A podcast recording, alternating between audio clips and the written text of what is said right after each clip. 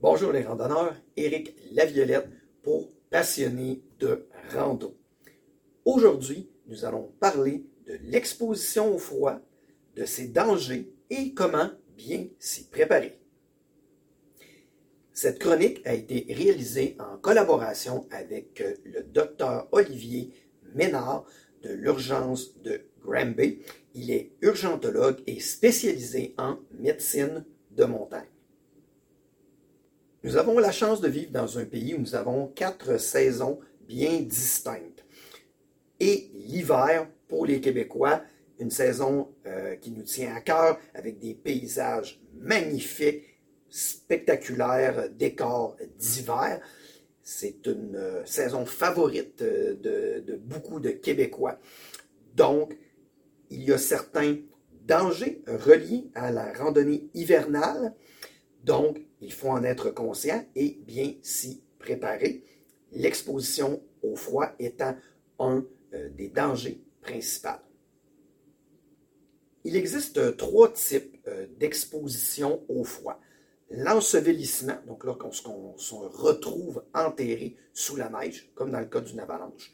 L'immersion euh, d'une partie ou de la totalité du corps. Donc, lorsqu'on va défoncer la glace et euh, tomber dans l'eau ou euh, on traverse une petite rivière, la glace défonce, euh, on se mouille les deux pieds.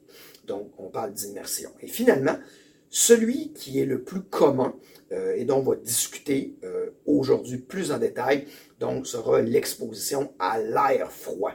Donc, lorsqu'il y a du vent, l'exposition prolongée à la température ambiante, si on veut. De l'exposition au froid découlent deux problèmes principaux, les engelures et l'hypothermie. Si on commence avec les engelures, ben, l'engelure, c'est tout simplement une brûlure due au froid. Donc, plus l'exposition est longue, plus la, la, brûlure va être sévère. Et évidemment, on sait très bien que en conditions euh, hivernales sévères, souvent ça peut se terminer par une amputation euh, des extrémités. Euh, souvent parce que bon, les extrémités, c'est les endroits qui sont les plus, si on veut, sensibles aux engelures. Donc, on va parler des doigts, parler des orteils, le nez et les oreilles qui sont euh, les endroits les plus fréquents. Donc, il faut être très prudent et reconnaître les signes avant-coureurs pour pouvoir bien réagir. Donc, à partir du moment où ça devient euh, très froid euh, au contact, que c'est blanc, comme il n'y a plus l'espèce de rougeur normale de la peau, et qu'on sent comme un engourdissement, picotement et perte de sensibilité, là, ça commence à être le temps de, réagir si on veut. Donc, il faut couvrir ces membres-là, euh, ces extrémités-là de façon adéquate et les réchauffer le plus rapidement possible.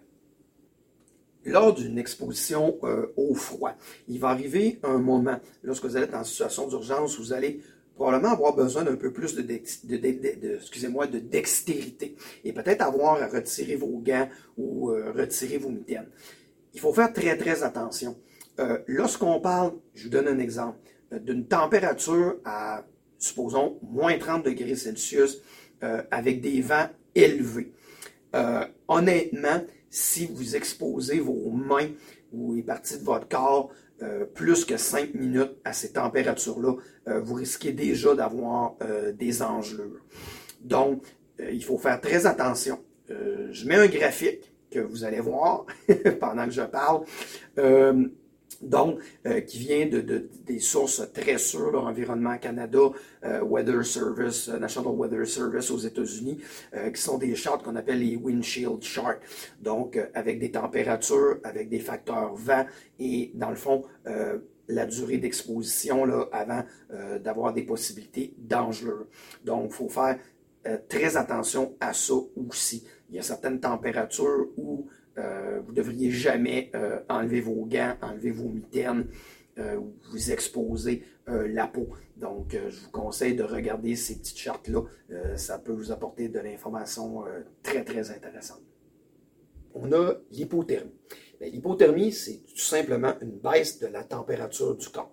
Donc, plus la température du corps va baisser, plus on va voir des signes de l'hypothermie arriver. L'hypothermie est un peu plus insidieuse euh, que les enjeux parce que ça va se faire vraiment normalement de façon progressive. Éventuellement, on va en venir à un état où notre conscience est altérée. Malheureusement, quand on en arrive à cet état-là, on ne pourra pas vraiment s'en rendre compte parce qu'on est rendu dans un état de conscience altéré. Donc, lorsqu'on voit ça chez d'autres euh, randonneurs, il faut agir rapidement. Euh, c'est signe que là, euh, c'est une hypothèmie qui commence à devenir assez grave. Dans le cas où vous êtes seul, bien évidemment, il faut réagir avant clairement d'en arriver là. Donc, il faut garder son corps au chaud, à la limite, rebrousser chemin, mais il ne faut vraiment pas prendre euh, l'hypothermie euh, à la légère. Il faut savoir aussi que l'hypothermie peut se produire à n'importe quelle saison, pas seulement l'hiver. Euh, le printemps, l'automne, ça peut être aussi dangereux parce qu'on on a tendance à ne pas croire que l'hypothermie peut arriver dans ces périodes-là. Ça peut même arriver en plein été. Avec l'hypothermie, tout est une question de température et de durée d'exposition. Euh, si vous regardez euh, sur euh, Internet, vous pouvez voir plein de choses en lien avec l'hypothermie, que ce soit l'hypothermie plus en conditions hivernales ou conditions estivales. Mais dans le fond, je vous donne un exemple. Si vous perdez dans le bois en été, début de l'été, puis la nuit, ça descend à 5 degrés, mais si vous n'avez pas les bons vêtements, vous êtes en petit short, en petit t-shirt, vous êtes humide un peu, vous devez passer la nuit dans le bois, ben, votre exposition à long terme, à une température de 5 degrés, peut vous amener, euh, même à 10 à 15 degrés, peut vous amener euh, en hypothermie. Donc, il ne faut vraiment pas euh, sous-estimer les effets de l'hypothermie. À ce stade-ci de la chronique, il faut parler de deux facteurs très importants qui ont causé à travers le temps la mort de plusieurs randonneurs. Le premier est ce qu'on appelle la fièvre de la mort du sommet. Et le deuxième qu'on va appeler euh, le syndrome de l'invincibilité. Le premier, donc, le, euh, ce qu'on appelle la fièvre du sommet. Donc, c'est l'incapacité de certains randonneurs à dire je ne vais pas au sommet, c'est trop dangereux, euh, je vais me mettre dans une situation dangereuse où ma vie peut être en danger, je dois rebourser chemin. Donc, cette incapacité-là, ce besoin-là d'absolument vouloir cette journée-là se rendre au sommet, c'est ce qu'on appelle la fièvre du sommet. Et ça, ben, quand vous voyez ça chez un randonneur, vous voyez ça chez vous, il faut arrêter ça immédiatement et rebourser chemin si vous êtes pour mettre votre vie euh, en danger. Ensuite, ben, on a le fameux ce que j'appelle syndrome de l'invincibilité. Qu'est-ce que c'est? Ben, c'est les gens qui croient que les accidents, ça arrive juste aux autres, qu'à eux, ça ne leur arrive pas, et qui, par le fait même, n'ont pas besoin de s'y préparer.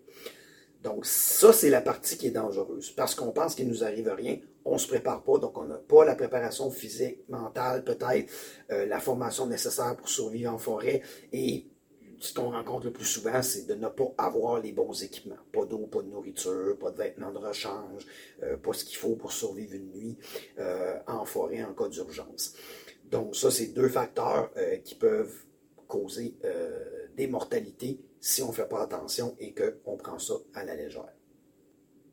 Il faut aussi faire attention à faire une distinction entre la capacité, la possibilité de réaliser une randonnée et sa capacité à y survivre. Donc, si on est bien préparé, formation, équipement, tout ce qu'il faut, à peu près toutes les randonnées sont réalisables. Les gens, ils montent l'Everest, donc à peu près toutes les randonnées sont réalisables. Les gens qui font l'Antarctique, donc ça se fait. Par contre, est-ce qu'en situation d'urgence, je vais y survivre? Les gens qui font l'Everest, c'est les gens les mieux équipés au monde. Comment il y a de gens qui sont morts sur l'Everest? Énormément. Parce que là, qui arrive une situation d'urgence, dans les conditions de randonnée dans lesquelles ils sont, même avec les meilleurs équipements, la plupart des gens vont mourir sur la montagne. Donc, c'est un exemple extrême, mais ça explique vraiment très bien euh, la différence entre les deux. Donc, lorsqu'on fait une randonnée, il faut toujours se poser la question, si j'ai à passer la nuit sur la montagne, est-ce que je vais être prêt à ça? Est-ce que je peux y survivre? Donc, il faut automatiquement avoir la formation, les équipements et la préparation nécessaires pour être capable d'y survivre. Si vous ne pensez pas être capable d'y survivre, ben là, c'est là que vous devez évaluer votre risque et vous avez de sérieuses euh, questions, si on veut, euh, à se poser. Il faut aussi comprendre qu'en situation d'urgence, je l'ai dit très souvent, les secours ne sont pas instantanés. À la minute, vous allez être légèrement éloigné. On va parler de plusieurs heures et ça peut aller jusqu'à passer la nuit sur la montagne, même dans certains cas, dépendant où vous êtes, dépendant des conditions, ça peut se compter en jours. Donc, il faut toujours être conscient aussi de ça, que les secours ne vont pas arriver comme ça à côté de vous. Même si on parle d'hypothermie et d'engelure, quelqu'un qui est bien préparé, euh, qui a la bonne formation, formation minimum, et qui a les équipements minimum requis, une exposition prolongée au froid, même dans des conditions relativement extrêmes, vos chances de survie sont quand même relativement bonnes. Évidemment, on va voir un peu plus loin ce que je veux dire par formation minimum, équipement minimum et tout. Ça ne veut pas dire que le lendemain matin, vous allez être top shape, vous allez être prêt à démarrer votre randonnée. Ça se peut que vous ayez un état de conscience altéré, que vous soyez gelé, que vous ne soyez plus capable de bouger, mais vous allez potentiellement être encore en vie assez longtemps pour que les secours arrivent à vous. Dans certains cas, si vous êtes vraiment très bien équipé, vous allez peut-être vous réveiller le lendemain matin et puis tout va bien aller. Puis vous allez être prêt à vous sortir de là et à rester en vie. Mais ça, c'est très, très, très, très variable. Ça dépend d'un paquet de facteurs dans lesquels on ne veut pas rentrer en détail ici, de, votre constitution corporelle, ça dépend de beaucoup, beaucoup de choses. À l'inverse, si vous n'êtes pas équipé, vous n'avez pas les bons vêtements, pas de nourriture, pas d'eau, euh, pas de couverture isothermique et tout ça, et vous êtes dans les mêmes conditions, bien là, vos chances de survie viennent de chuter de façon euh, assez dramatique. Et disons que vos chances de survie de passer une nuit en montagne, comme on l'a vu euh, récemment et comme on le voit toutes les années, sont relativement très faibles de, de, survivre à une nuit dans des conditions sévères en montagne dans ces conditions-là. Maintenant, si une situation euh, d'urgence se produit, euh, quoi faire? Comment, y réagir? Comment bien s'y préparer? Donc, je vous parlais tantôt des essentiels. Et là, je vous le dis, on dit essentiel. Le strict minimum que vous devriez avoir quand vous partez dans mon livre à moi pour n'importe quelle randonnée. Première chose, les bons vêtements, des vêtements de rechange, particulièrement l'hiver la couverture isothermique, euh, qui, après les vêtements, évidemment, est l'élément le plus important. Une petite chose, tout petite, qui peut nous sauver la vie définitivement euh, en cas euh, d'exposition au froid, situation d'urgence d'exposition au froid. Je vous recommande d'aller vers un modèle, vous pouvez acheter ça sur Amazon. il y a des, même des modèles que c'est comme un genre de petit sleeping bag. Ça coûte une bouchée de pain, ça vient même dans un, un beau petit emballage, c'est réutilisable. Euh, les jetables, un peu moins efficaces. C'est bon d'en avoir dans nos petits packs-sacs euh, par-ci par-là, mais euh, si vous voulez en avoir une bonne, allez plutôt vers un modèle réutilisable, comme je dis, ce qu'on appelle le modèle de sleeping bag, là, où on peut rentrer dedans. ça peut être vraiment très pratique. Ensuite de ça, est-ce que j'ai de l'eau suffisamment? Est-ce que j'ai de la nourriture suffisamment? Si vous êtes bien nourri et vous avez de l'eau, votre corps va bien fonctionner, va avoir beaucoup plus d'énergie et, sa capacité à vous réchauffer ou à vous refroidir va être meilleure. Ensuite, ben là, on parle de conditions hivernales. Les petits hot shots, ces petits hot pads pour mettre dans les bottes, dans les, euh, dans les mains, très, très, très important. Euh, ensuite, petit euh, matelas de sol pour pouvoir s'asseoir. Pas des randonneurs, on le voit, les espèces de petits matelas carrés, pliés, gros comme ça, pour couper le contact du froid avec le sol. Ensuite de ça, bien, évidemment, ça vous prend quelque chose pour vous allumer un feu. Des bonnes allumettes, il y a même des espèces d'allumettes anti-vent si on veut, mais je recommande toujours d'avoir les deux, d'avoir aussi euh, un briquet euh, de type torche qui peut être très très pratique pour allumer un feu du bois euh, plus ou moins sec et surtout lorsqu'il y a beaucoup de vent. Et ensuite de ça, ben, une chose très très importante, ça va être votre formation. Donc, une formation minimale sur comment survivre euh, en forêt en situation hivernale ou même euh, à l'année. Et évidemment, une bonne formation de premiers soins. Et je recommande clairement euh, pour les randonneurs une formation de secourisme en milieu éloigné qui se donne par beaucoup d'organismes comme les Sentiers de l'Estrie, Rando Québec, des organismes de ce genre-là. Avec ce minimum-là, vous allez être en mesure là, euh, de vous donner, je dirais, des chances beaucoup plus importantes de survivre à une situation d'urgence euh, en conditions hivernales ou peu importe à l'année. Maintenant, au moment où vous êtes en situation d'urgence, qu'est-ce qu'on fait? Encore une fois, ici, ce n'est pas un cours de survie, on vous donne les bases, parce qu'on parle d'exposition au froid, qu'est-ce qu'il faut faire pour réagir à ça, et ça va être votre problème principal euh, en situation hivernale, euh, en situation d'urgence hivernale. Donc, première chose, vous vous arrêtez immédiatement et vous évitez de paniquer. La panique, c'est votre pire ennemi. Vous ne serez pas capable de réfléchir. Prenez quelques bonnes respirations pour être capable de bien analyser la situation. Très rapidement, enlevez les vêtements humides, remplacez par les vêtements secs et vous mettez une couche supplémentaire. Vous devez rester au chaud. Puis là, comme vous allez probablement être immobile à réfléchir à ce que vous allez faire, puis peut-être exécuter certaines tâches, vous ne serez peut-être pas actif tant que ça. Donc, immédiatement, il faut éviter que l'hypothermie euh, s'installe. Euh, après vous êtes arrêté et avoir euh, réfléchi et tout ça, vous êtes changé, vous avez mis vos vêtements secs. N'oubliez pas, et on doit appeler les secours. Si vous voulez que quelqu'un vienne vous chercher, vous devez appeler les secours le plus rapidement euh, possible. Donc, soit avec votre balise, peu importe d'urgence, votre téléphone, vous devez trouver un moyen euh, de retrouver, euh, dans le fond, les secours. Ensuite, rapidement, assurez-vous de boire et de manger. Vous allez avoir besoin d'énergie pour votre cerveau, pour être capable de penser, de réfléchir et que votre corps aille de l'énergie pour être capable de se réchauffer et, d'exécuter les tâches que vous allez euh, avoir à faire. Ensuite, bien évidemment, une des premières priorités, vous devez couper votre exposition au froid le plus rapidement possible. Et le, un des pires ennemis, c'est le vent. Donc, rapidement, allez euh, à l'intérieur de la ligne des arbres, cachez-vous derrière un rocher, euh, creusez-vous un trou dans le sol. Euh, c'est une espèce de toile d'urgence. Installez-vous à quelque part. Installez votre toile d'urgence. Vous devez couper le vent le plus rapidement possible. Parce que euh, vous allez voir, on, a mis la, charte, et je vais peut-être la remettre une autre fois dans la vidéo, voir à quel point, en fonction du vent, la température peut baisser de façon significative. Donc, c'est très important de se protéger de cet élément-là. Donc, tout en se protégeant du vent, il faut faire très attention. En même temps, il ne faut pas trop non plus s'éloigner de votre itinéraire que vous aviez établi.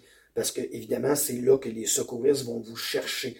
Euh, donc, oui, il faut faire attention à trouver une juste mesure entre se protéger du vent, mais sans non plus trop s'éloigner de l'endroit où les secouristes vont vous chercher. Ensuite, bien évidemment, il faut euh, aussi se protéger de l'humidité qui va venir euh, de la température euh, ambiante, donc la rosée, parce qu'il y a de la rosée l'hiver, et aussi la neige qui pourrait tomber. Donc, il faut se protéger de cette humidité-là. Donc, ça va passer par avoir un toit au-dessus de la tête. Donc, caché en dessous d'un arbre, en dessous des branches.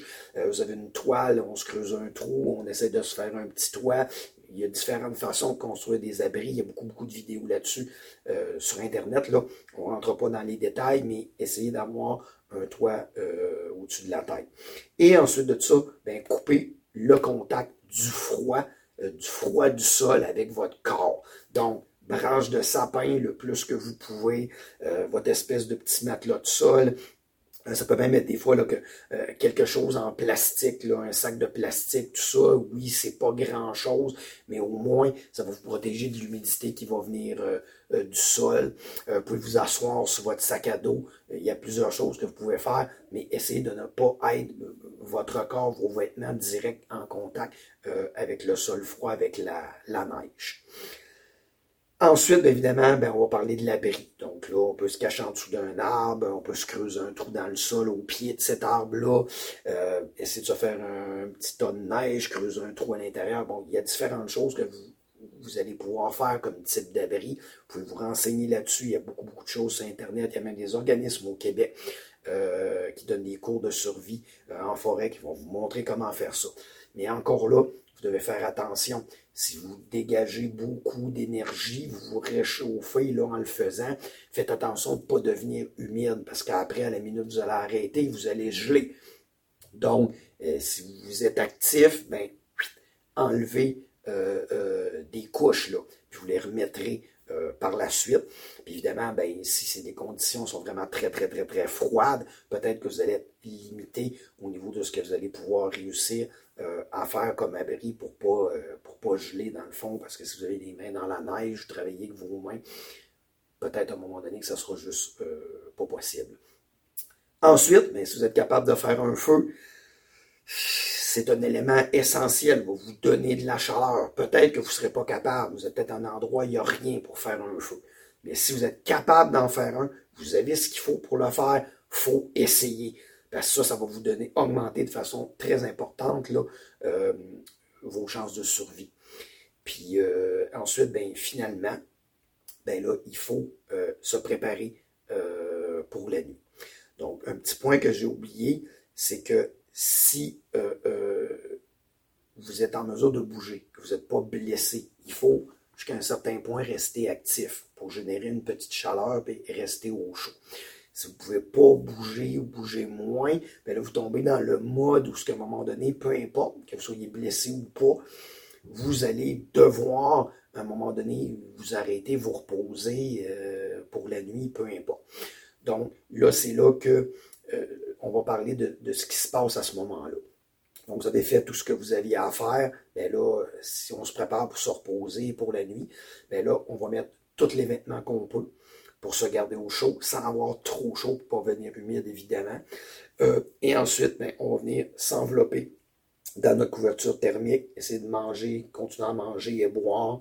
On va se mettre en petite boule pour limiter les déperditions de chaleur. Mettre les mains en dessous des bras euh, ou entre les aines, parce que les pertes de chaleur, les aines, le cou, euh, les oreilles, la taille, c'est des grandes zones de déperdition de chaleur. Si vous êtes en groupe, bien évidemment, ça va être le même principe. On va tous se coller tout le monde ensemble avec nos vêtements, les couvertures thermiques. Puis n'oubliez jamais qu'un des meilleurs traitements pour l'hypothermie, c'est le contact euh, corps à corps. Donc, si les deux, vous n'êtes pas nécessairement en hypothermie, vous pouvez garder vos vêtements. Si euh, l'hypothermie commence à s'installer un peu plus pour un ou les deux personnes, peu importe, à ce moment-là, je vous recommande d'avoir peut-être un peu moins de vêtements entre vous deux pour avoir le contact corps à corps. Peut-être ouvrir le manteau, euh, être dans le fond poitrine à poitrine, refermer les manteaux, les couvertures thermiques pour réchauffer les organes internes qui sont les plus importants à garder au chaud, si on veut. On va parler de sommeil. Ça, c'est quand même relativement important. Il y a deux choses. Il y a le sommeil que vous allez ressentir parce que vous êtes fatigué de votre journée, la situation d'urgence vous a fatigué. Donc, on parle vraiment d'un sommeil, j'ai besoin de dormir, j'ai besoin de récupérer. Mais en situation d'exposition au froid, il y a aussi, si on veut, le sommeil, la somnolence qui va venir due à une aggravation de l'hypothermie deux choses complètement différentes. Si vous êtes conscient que c'est vraiment du sommeil dont vous avez besoin, vous devez récupérer. Moi, je recommande de jamais dormir plus qu'une trentaine de minutes, ce qu'on appelle communément les power naps.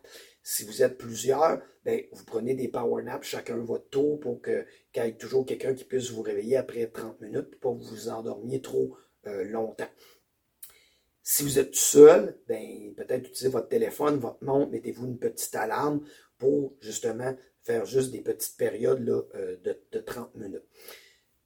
Par contre, si vous sentez que vous êtes en train de, plus un peu de partir, que vous avez une somnolence et que vous avez froid et tout ça, c'est plus dû à l'hypothermie. Ne dormez pas. Parce que si vous vous endormez, peut-être que vous ne vous réveillerez pas. Euh, donc, c'est un peu le même principe que lorsqu'on a des gens qui ont des traumatismes crâniens, des commotions cérébrales, on ne veut pas qu'ils dorment. Ça va être un peu la même chose. À ce moment-là, faites tout ce que vous pouvez pour rester éveillé. Mais là, ça, c'est un signe que l'hypothermie s'aggrave. Donc, vous deviez travailler le plus possible pour essayer de vous garder euh, au chaud. Mais peut-être que vous ne serez pas capable. Il y a certaines limites. Mais on essaie de faire le maximum à ce moment-là, puis on évite de dormir. En conclusion, euh, ce qu'il faut retenir, c'est que l'exposition au froid, l'hypothermie, c'est un sujet qui est extrêmement complexe, qui à lui seul pourrait prendre plusieurs, plusieurs euh, chroniques. On peut rentrer très, très en profondeur, mais ce n'est pas le but ici. Si vous voulez euh, en savoir plus, il y a énormément de moyens, énormément d'articles et de littérature qui existent à ce sujet-là. Ce qu'il faut comprendre, c'est que en randonnée hivernale, il existe ces dangers-là. Il faut tout simplement très bien s'y préparer. Et là, ensuite, vous allez être en confiance pour aller faire vos randonnées euh, hivernales et vous aurez plus euh, ce poids-là euh, de savoir qu'est-ce qui vous, vous arrive, je suis bien équipé ou pas. Et vous allez augmenter de façon très significative vos chances de survie deux choses euh, très importantes, deux mantras euh, que j'aime beaucoup. Un qui est de l'aventurier Ed Vistures, euh, qui dit que Getting to the top is optional, getting down is mandatory. Ce qui veut dire atteindre le sommet est optionnel, de redescendre de la montagne est une obligation. Il faut toujours réaliser que la montagne va toujours être là demain. On peut revenir. Donc, si vous sentez qu'il y a des problématiques, des choses qui peuvent se produire, rebourser chemin, tout simplement. Et mm, un autre petit mantra, je ne sais pas de qui il est, on l'entend souvent, euh, Prepare for the worst, hope for the best. Et ça, c'est mon préféré, c'est lui avec lequel j'entame toutes mes randonnées. Donc, préparez-vous au pire et espérez pour le mieux. Donc, en utilisant ces mantras-là, vous allez toujours être plus en sécurité, euh, vous allez vous sentir plus confortable et vous risquez d'être moins euh, en problème, en situation euh, d'urgence. Vous allez être bien préparé, puis vous allez mieux profiter de votre randonnée. Donc, c'était Éric Laviolette, passionné de rando. Ayez de très belles randonnées cet hiver au Québec. Profitez de nos sentiers. Donc, merci d'avoir écouté. Bonne journée.